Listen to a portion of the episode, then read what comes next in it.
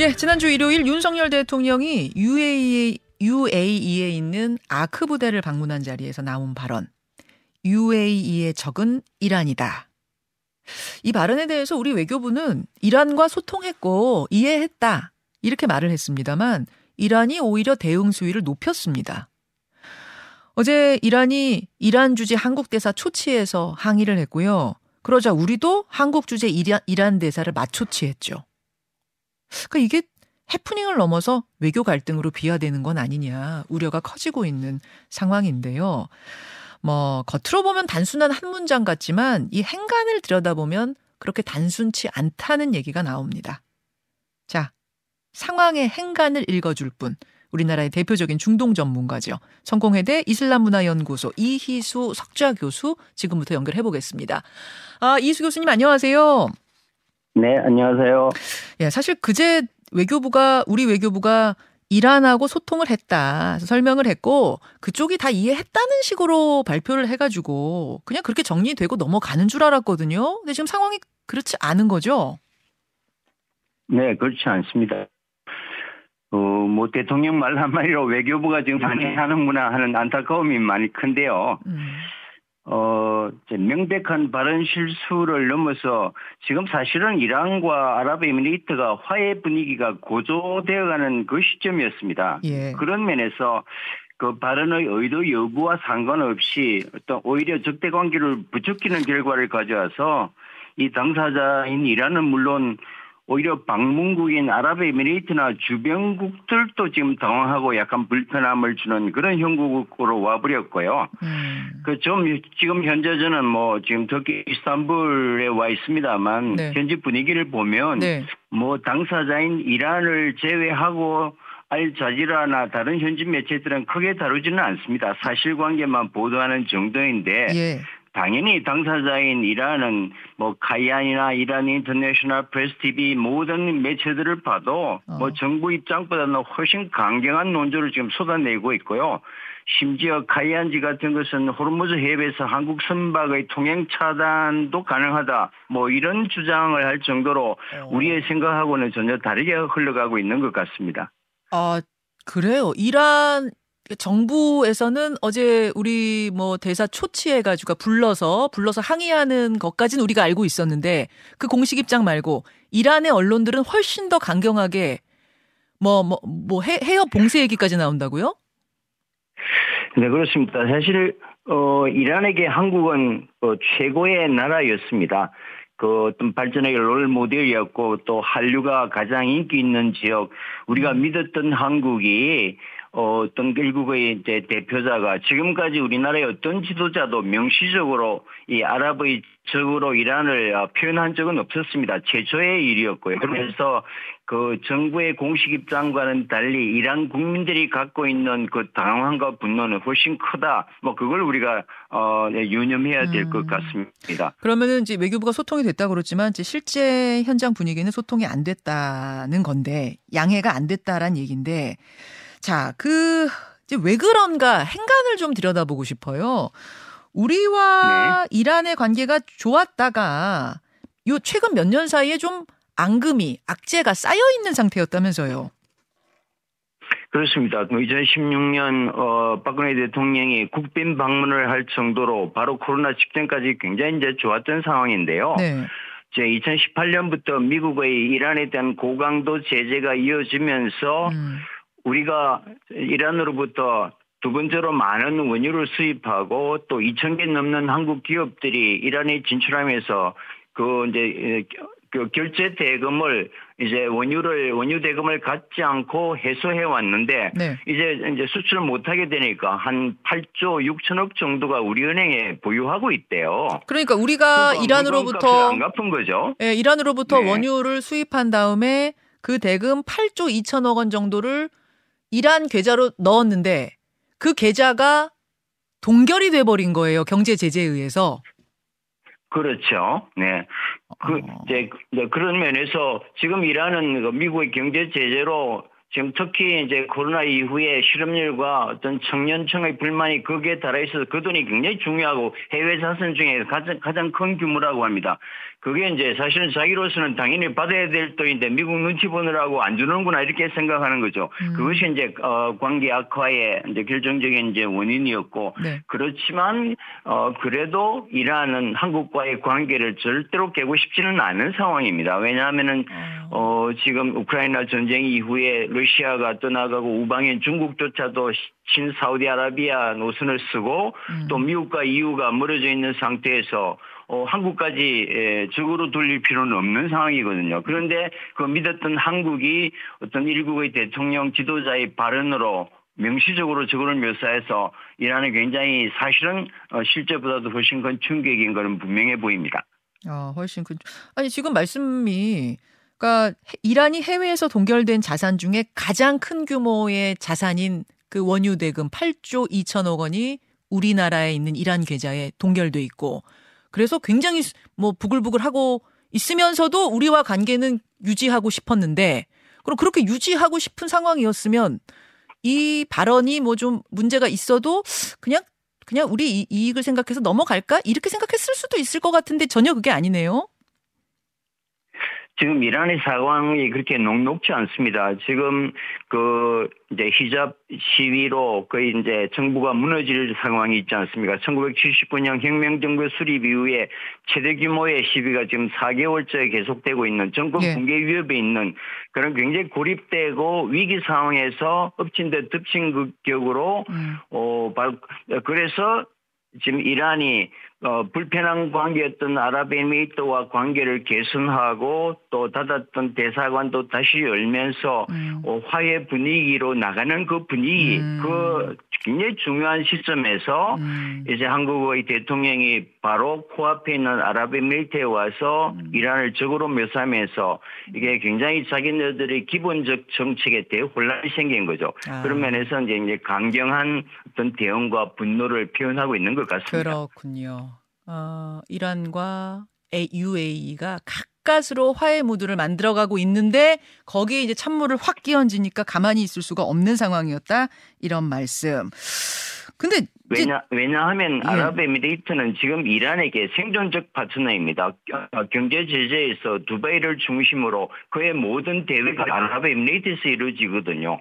그러면서 이란은 고립이 강화될수록 아랍에미리트에 대한 어, 집착과 관계 개선이 절실한 시점에 어. 어, 굉장히 이게 어떤 어떤 생존적인 전략의 걸림돌이 되는 그런 상황을 만들어버린 거죠. 그렇군요. 그러니까 국제사회에서 이란이 어느 정도 고립되고 있었는가 봤더니 작년에 왜 그 히잡 시위 벌어진 뒤에 국제사회가 대대적인 규탄하고 뭐 성명 내고 이런 게 있었어요. 그때 우리나라도 거기에 동참을 했었고 그래서 또 한 번 좀 껄끄러워진 게 있었고 그리고 UAE와 사우디 이제 두 나라는 순위파죠.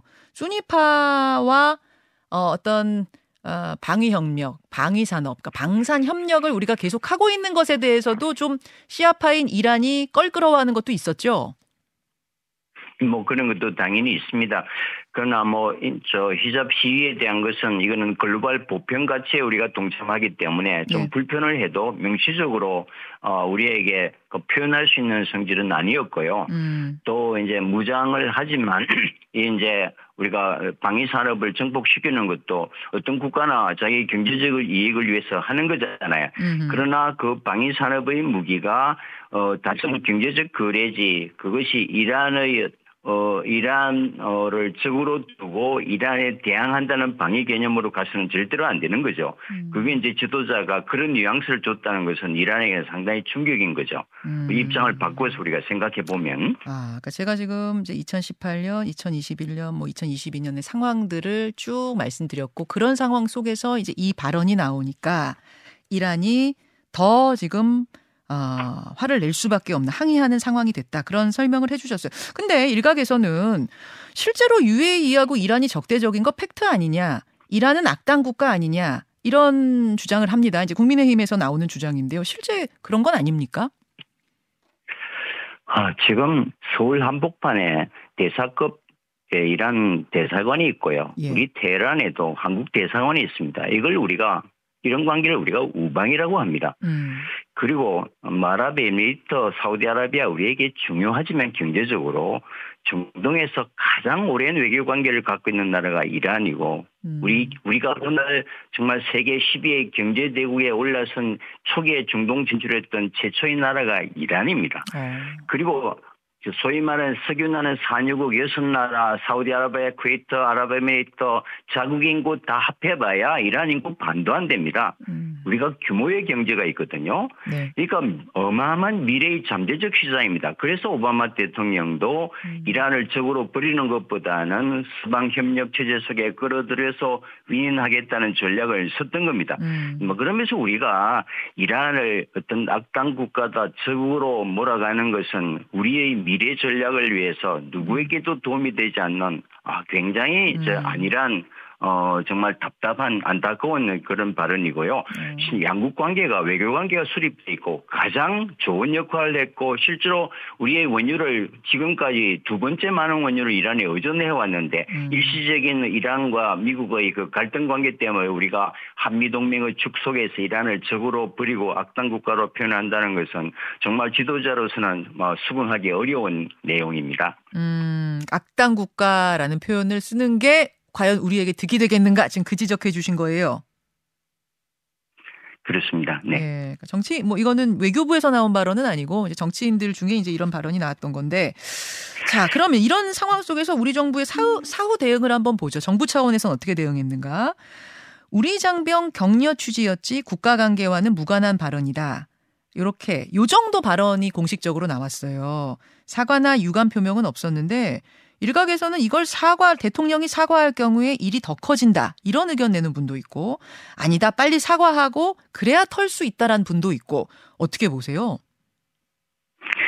아, 이제 초기 대응을 잘못했기 때문에 지금 우리도 뭐 어떤 세계가 지켜보는 국격이 있는 나라인데 지금 대통령이나 대통령실이 명시적으로 그 사과를 할 것 같지도 않습니다. 그래서 음. 정말 안타깝게 이제 초기 대응을 어, 놓쳐서 지금 더 어려운 상황인데 문제는 앞으로 이걸 이제 어, 명시적인 사과를 못 한다면 다른 방식으로 이 문제를 어떻게 해결해 나갈 건가 여기에 대한 우리가 이제 고민을 해야 되겠죠. 음. 어, 저는 뭐 개인적인 걱정은 이 대통령실의 외교 안보 라인의 핵심 인사들이 이란에 갖고 있는 인식이 오히려 또 악당 국가나 적 정도는 아니지만 좀 부정적 생각이 아닌가. 음. 그것이 바로 이제 대통령에게 투영되니까 대통령께서 그런 발언을 하지 않았겠어요.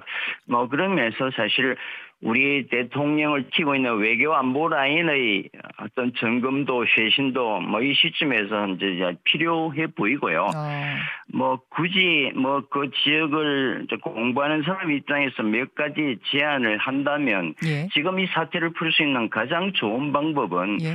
한이란 관계에서 가장 큰 현황이 지금 말씀드린 우리 은행에 보유하고 있는 동결되어 있는 8조 6천억 규모의 동결 자금을 어떻게 적극적으로 이란에 돌려주는 노력을 하는가. 그거는 미국과의 진정성이 있는 설득의 과정이고 그 모든 것을 투명하게 이란 사람들에게 보여주는 것이 어, 가장 중요한 첫 번째 첩경인 것 같고요. 음. 어, 두 번째는 이제 고위급 어, 특사를 파견해서 음. 좀 이제 위기를 기회로 만드는 노력, 어. 동시에 어, 이제 비정치적인 공공외교나 민간 지원 확대 등을 통해서 또 이제 이란 사람들이 음. 가시적으로 어, 인정할 정도로 음. 적극적으로 끌어안는 어떤 시장 관리 전략 음. 또 어떤 민간적인 접촉 뭐 음. 이런 다각적인 노력이 지금 필요한 시점인 것 같습니다. 지금 말씀하시는 와중에 특사 얘기하셨어요. 그러니까 공개적으로 아주 뭐 네. 뭐 대놓고 사과를 하기에는 외교적으로 이게 외교적으로는 또 그게 쉽지 않다면서 대통령이 한 말에 대해 이걸 뒤집는 사과를 하는 게 외교적으로 그게 정말 뭐 힘든 일이라면 네. 그 힘든 일이라고 하면 특사를 보내서 어, 설득을 물밑 설득하는 작업이 필요하다. 그럼 그 특사는 어느 정도 급으로 가야 된다고 보세요? 아, 뭐, 안, 이제 고위급 대통령이 직접 가기는 어려울 거고, 아마 총리급 정도는 네. 가야 되지 않겠습니까? 왜냐하면 바로 직전 우리 대통령이 또 국경 방문한 전례가 있기 때문에, 예. 사실 뭐 총리도가 정도로 가도 뭐 우리 국격에 큰 손상이 안 되는 것 같고, 어. 또 이란은 정말 중요한 나라입니다. 미래 가치로 봐서. 어. 뭐 그런 면에서 예, 예. 어떤 미래의 어, 전략을, 예. 그 하부 구조를 다진다는 면에서도 음. 좀 가장 최고위급 어, 인사가 음. 가면 갈수록 더 좋겠죠. 아, 총리급 정도 가, 가야 되지 않겠는가? 미래를 봤을 때, 그 이란이란 음. 나라를 봤을 때. 혹시 그게 잘 안 풀릴 경우에는 일이 더 커져서 뭐 진짜 호르무즈 해협 봉쇄 같은 그런 추가 조치에 이란이 나설 가능성도 있다고 보세요? 어, 그건 뭐 충분히 가능하죠. 왜냐하면은 뭐 이, 이란 정부가 끝까지 이제 한국을 적으로 돌리려는 정책을 쓸 거라고는 기대하지 않아요. 또 음. 현실적으로 가능하지도 않고요. 음. 그러나 여론이 나빠지고 지금 굉장히 이제 민심이 민심을 떠나서 이 정권이 위협을 받고 있는 상황에서 이란? 이런 자기 국가를 적으로 명시하는 명백한 음. 도발에 대해서 어, 정부가 제대로 대응을 하지 못한다면 네. 그거는 이제 정권에 대한 위협이 더 커지지 않겠습니까? 어. 그런 면에서 여론을 잠재기 위해서 우리가 이제 몇해 전에 네. 우리 한국의 케미호 선박이 강제로 억류된 이제 전례도 있지 않습니까? 있죠. 뭐 그런 우발적 사건 또 계획적 사건이 생길 기회성이 크죠. 그 단계까지 가지 않도록 해야 되는 게 우리의 음. 목표죠, 사실은. 10초 남았는데요. 그 이란의 여, 언론뿐 아니라 실제 여론, 국민 여론도 격앙이 됐어요? 어, 그렇습니다. 그런데 어. 믿었던 한국의 대통령이 지금까지 어떤 대통령도 그런 표현을 하지 않는데 명시적으로 아랍에미리트적으로 명시한 데 대해서 어, 이란 국민들도 상당히 당황하고 음. 지금까지 없었던 분위기에서 분노를 표현하고 있는 것 같습니다. 알겠습니다. 그러나 여기까지. 젊은 세대들은 예. 어, 악화시키지는 말자는 분위기도 동시에 있습니다. 아, 여기까지 말씀 듣겠습니다. 고맙습니다.